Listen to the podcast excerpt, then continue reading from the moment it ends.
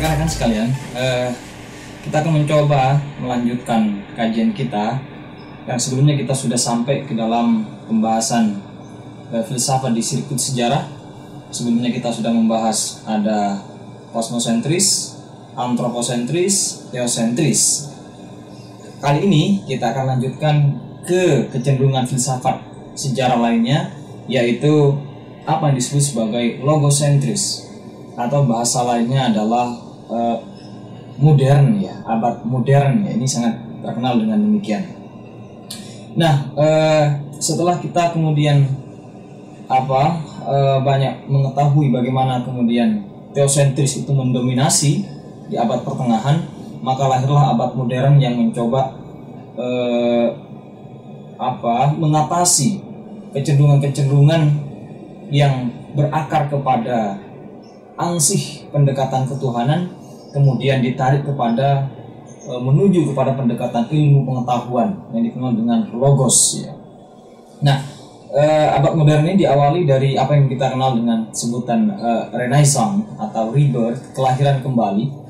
Kelahiran kembali ini adalah satu semangat e, orang-orang Eropa untuk kemudian menggali kembali ya tradisi pemikiran Yunani, tradisi filsafatnya, tradisi seninya, tradisi politiknya yang sebetulnya sebelumnya sudah dikembangkan sedemikian rupa oleh uh, para pemikir Islam ya, di abad ke-8 sampai abad ke-13 14 ya. Lalu kemudian dikembangkan lagi oleh uh, para pemikir barat. Maka lahirlah kemudian apa yang disebut sebagai uh, logosentris. Nah, salah satu corak dari logosentris ini adalah bahwa segala sesuatunya harus berdasarkan pada ilmu. Kalau sebelumnya yang yang memiliki kekuatan itu adalah gereja, maka kali ini yang memiliki kekuatan itu adalah ilmu pengetahuan, sains. Eh, dan pada waktu yang sama, eh, posisi gereja atau agama tidak lagi mendominasi. Kalau di abad tengah, eh, agama mengatur negara, maka di abad modern ini negaralah yang kemudian mengatur agama. Ini satu salah satu pandangan yang kemudian disebut dengan sekularisasi ya. Uh, Charles Taylor menulis buku Secular Age, dia bilang bahwa uh, semangat sekularisasi ini dapat dipahami kepada uh, empat hal di dalam tradisi Barat. Yang pertama itu adalah privatisasi persoalan agama, jadi agama hanyalah persoalan privat, agama bukan untuk di ruang publik. Kemudian yang kedua itu adalah apa hakikatnya manusia ini sebetulnya tidak membutuhkan agama. Karena agama sebetulnya hanyalah sebatas pelarian. Pada saat kita mengalami ketertindasan kita nggak punya uang utang banyak e, disiksa kira-kira tidak mampu menjalani kehidupan maka kita lari kepada agama.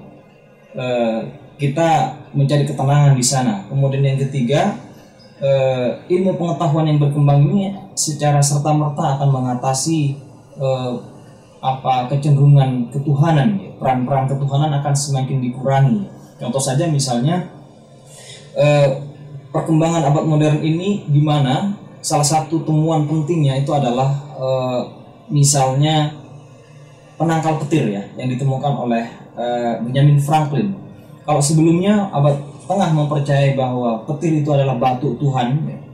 tapi setelah Benjamin Franklin ini menemukan teori tentang uh, listrik kelistrikan itu maka kemudian petir itu bukan batu Tuhan. Petir itu adalah uh, kekuatan positif dan negatif yang terdapat di awan yang menggumpal itu berbenturan maka lahirlah petir gitu. itu yang ketiga. Kemudian yang keempat ini persoalan uh, di wilayah uh, filsafatnya. Bahwa secara filosofis memang uh, kecenderungan manusia sebetulnya uh, tidak ada kaitannya dengan e, persoalan ketuhanan. Itu e, perkembangan sekularisasi yang dibawa oleh semangat modernisme. Nah, corak lain yang paling mendasar sebetulnya modernisme ini juga menyentuh dunia dunia e, apa menyentuh dunia yang disebut sebagai objektif ya. Jadi segala sesuatunya harus objektif yang kemudian disebut sebagai objektivisme. E, kaum modern akan melihat bahwa peran manusia di dalam mencapai pengetahuan harus dibatasi subjektivitasnya. Karena itu segala sesuatunya atau penelitian-penelitian tertentu ilmu pengetahuan harus disandarkan kepada satu metode tertentu di mana keterlibatan subjek itu terbatas. Eh, keterlibatan subjek seolah-olah tidak ada. Ini yang kemudian disebut sebagai objektivisme. Contoh sederhananya begini. Kalau kita datang kepada suatu tempat yang pegunungan, lalu kita bertanya apakah cuaca di pegunungan itu dingin atau panas? Maka orang yang ada di pegunungan akan bilang bahwa cuaca di pegunungan itu biasa saja karena mereka setiap hari ada di sana. Tetapi orang yang berada di dataran rendah di pinggir-pinggir pantai yang biasa hidup dalam kepanasan setelah datang ke dataran tinggi maka dia akan bilang bahwa dataran tinggi itu ada adalah dingin. Pertanyaannya mana yang benar? Panas atau dingin? Cuaca di dataran tinggi. Nah eh, objektivisme pembuktiannya tidak berdasarkan kepada subjek per subjek tetapi dia akan datang dengan alat. Dia akan membawa termometer. Dibawa termometer ke tempat tinggi itu maka diukurlah suhu. Ditemukanlah suhu misalnya 17 derajat. Ya sudah itu objektivisme. Jadi digunakannya termometer karena termometer tidak punya kecenderungan apa pun. Termometer tidak punya perasaan tidak seperti manusia. Sehingga dinyatakan bahwa kebenaran yang dicapai oleh termometer itu dapat diyakini oleh uh, semua semua kalangan sebagai suatu pengetahuan yang kemudian universal. Itu salah, salah satu semangat dari uh, apa uh, abad modern abad modern ya dua corak yang sangat terkenal debat modern ini dari sisi pemikiran apa yang kita kenal sebagai rasionalisme dan empirisme ya. Rasionalisme ini diawali oleh beberapa tokohnya. Salah satu yang sangat terkenal itu adalah René Descartes ya, ada Leibniz ya, salah satunya. Tapi yang mengawali itu adalah René Descartes. René Descartes ini membawa semua kajian kemudian eh, ke persoalan eh, cogito, ke persoalan kesadaran. Makanya dia bilang aku berpikir maka aku ada. Jadi kesadaran yang menjadi uh, tumpu atau uh, uh, tonggak dari satu keberadaan. Karena itu kemudian persoalan ketuhanan pun sama dekat di dalam bukunya Meditation on First Philosophy kemudian digugat juga dipertanyakan sedemikian rupa secara rasional apakah benar keberadaan Tuhan itu dapat dibuktikan secara rasional itu beberapa uh, corak dari abad modern termasuk berikutnya setelah uh, rasionalisme salah satu yang berkembang kemudian juga adalah empirisme sebagai satu respon terhadap rasionalisme. Maka empirisme ini uh, membawa kepada satu pola pengetahuan yang boleh dibilang dalam bahasa Agus Comte itu adalah positivistik atau bahasa lainnya adalah materialistik. Pengetahuan dapat diyakini atau dapat diterima kebenarannya sejauh dapat diverifikasi secara material, sejauh dapat dibuktikan melalui perangkat-perangkat indera kira-kira ya. E, proses verifikasi di situ. Itu yang menjadi corak kemudian dari abad modern. Nah, tetapi e, sayangnya e, di dalam beberapa kritik kemudian muncul e, alih-alih modernitas ini e, mencoba keluar dari mitos-mitos yang dibawa oleh zaman teosentris sebelumnya. Justru modernitas ini e, membawa ilmu pengetahuan untuk membuat mitos baru. Apa mitos baru itu? Ialah mitos yang disebut objektivisme itu sendiri. E, bahwa segala sesuatunya harus terbukti secara rasional dan terbukti secara empiris. Jadi, e, padahal sejauh itu ada beberapa hal-hal lain yang kemudian e, proses pembuktiannya atau proses eh, pengalaman eh, eksisten apa ya eh, pembuktian pembuktiannya melalui proses suatu pengalaman yang itu tidak ada kaitannya dengan eh, bahkan sikap rasional dan eh, eh, empiris itu sendiri.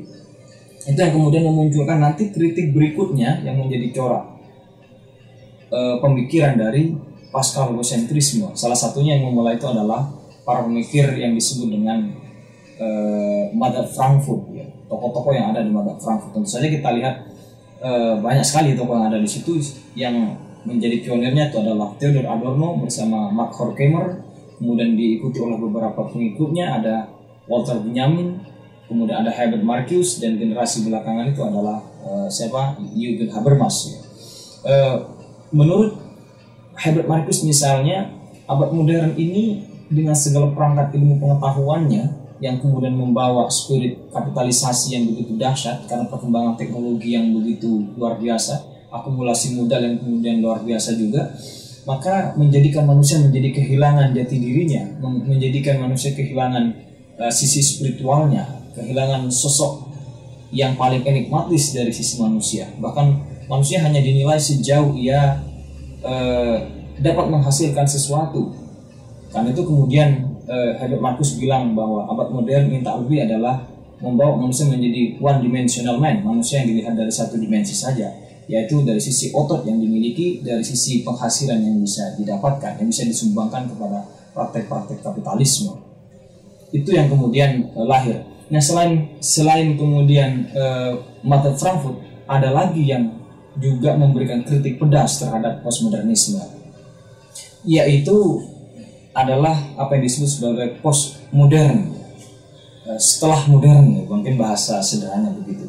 Tetapi uh, bagaimana kita memahami uh, postmodern ini ada satu buku yang cukup menarik yang ditulis oleh uh, Bambang Sugiharto ya uh, berjudul Postmodernisme dan uh, apa uh, tantangan bagi filsafat kira-kira begitu. Buku ini melihat bahwa uh, modernisme ini dapat dimaknai kepada dua hal. Yang pertama itu adalah dekonstruksi, kemudian yang kedua itu adalah uh, konstruksi. Nah, dekonstruksi ini mungkin tokoh-tokohnya yang sangat terkenal itu adalah ada Derrida ya, kemudian ada Foucault, ada eh, salah satunya Lyotard misalnya. Sementara eh, konstruktif ini berpijak kepada tiga hal, yaitu konstruktif dalam arti kemudian itu adalah hermeneutik, misalnya di dalamnya ada eh, Hans Gadamer, ada eh, siapa? Martin Heidegger, ada bahkan Richard Rorty kemudian uh, ada studi proses ini yang digawangi uh, oleh Alfred Whitehead ya kajian filsafat proses. Kemudian ada yang berkaitan dengan temuan-temuan fisika tetapi dikaitkan dengan uh, satu kebudayaan tertentu. Misalnya uh, salah satu semangat yang dibawa oleh uh, Friedrich Capra misalnya yang menulis buku The Tao of Physics yang mencoba mengkaitkan antara uh, pendekatan teori kantung dengan ajaran-ajaran Taoisme di Cina ya. Itu beberapa uh, indikat apa ya? Uh, beberapa kata kunci lah kira-kira beberapa penjelasan sejauh ini yang biasa muncul ketika kita bertanya tentang postmodernisme. Tetapi yang paling penting itu adalah postmodernisme ini berupaya untuk mengatasi narasi-narasi besar yang sebelumnya sudah dibangun oleh uh, para eh, apa para pemikir-pemikir di abad modern ya. Nah, apa yang dikenal dengan istilah matinya eh, narasi besar. Salah satu buku yang sangat terkenal yang ditulis oleh eh, Lyotard itu berjudul The Postmodern Condition Report on Knowledge. Di dalam buku ini eh, Lyotard melakukan satu penelitian, melakukan suatu upaya pencarian apakah narasi-narasi besar itu ada memang. Ternyata yang kita sebut sebagai analisis apa e, sebagai narasi besar sebagai ideologi ideologi besar itu tidak bisa kemudian dianggap sebagai satu kebenaran yang bersifat universal. Tidak malah yang terjadi itu adalah sebetulnya partikularitas yang kemudian diangkat saja melalui suatu proses generalisasi yang berlebihan menurut menurut uh, Lyotard sehingga dengan demikian eh, pijakan dari apa yang ditemukan oleh Herotat ini adalah yaitu partikularitas berdasar kepada kebudayaan-kebudayaan tertentu pak berasal pada eh, apa heterogenitas ya, yang itu kemudian tidak bisa kita pungkiri keberadaannya di, di dunia ini bahkan uh, Bruno Latour nulis buku berjudul We Have Never Been Modern kita tidak pernah modern ya di dalam buku itu dia menyatakan bahwa sebetulnya setiap peradaban ini memiliki uh, apa era modernnya masing-masing. Karena itu modern ini tidak bisa dimaknai sebagaimana uh, modern yang berasal dari tradisi barat gitu. Sehingga kalau kita bicara modern selalu arahnya adalah ke Eropa. Tidak. Modernnya ada pada masing-masing uh, kebudayaan, berada pada masing-masing peradaban. Yang itu biasanya memang indikatornya salah satunya itu adalah proses pembaruan terhadap uh, kebudayaan itu tersebut baik dalam konteks uh, bertradisi dalam konteks berpendidikan bahkan dalam konteks apa yang kaitannya dengan kehidupan kehidupan sosial yang di dalamnya mungkin ada persoalan politik dan ekonomi itu yang kemudian eh, yang kemudian memunculkan uh, postmodernisme yang mencoba mengatasi terhadap uh, modernitas gitu. dengan demikian ada uh, beberapa perbedaan yang saya catat di sini yang menjadi uh, indikator mendasar antara modernisme dan postmodernisme ya beberapa ciri modernisme misalnya bersifat fundasionalis kemudian bersifat generalis, deduktif logis, kemudian kesatuan ilmu, kemudian relasinya adalah relasi subjek objek dan ahistoris. Itu beberapa indikator dari modernisme. Sementara postmodernisme sebaliknya bersifat anti fundasionalis, partikularis, kemudian induktif, e, memisahkan antara ilmu sosial dan ilmu alam, kemudian relasinya relasi subjek dan subjek, dan berdasar kepada historisitas tertentu. Itulah yang menjadi e, perbedaan mendasar ya yang bisa kita lihat antara semangat e, postmodern dengan modern. Dengan demikian apakah e, postmodern ini pertentangan terhadap modern atau postmodern ini adalah kelanjutan dari e, modern?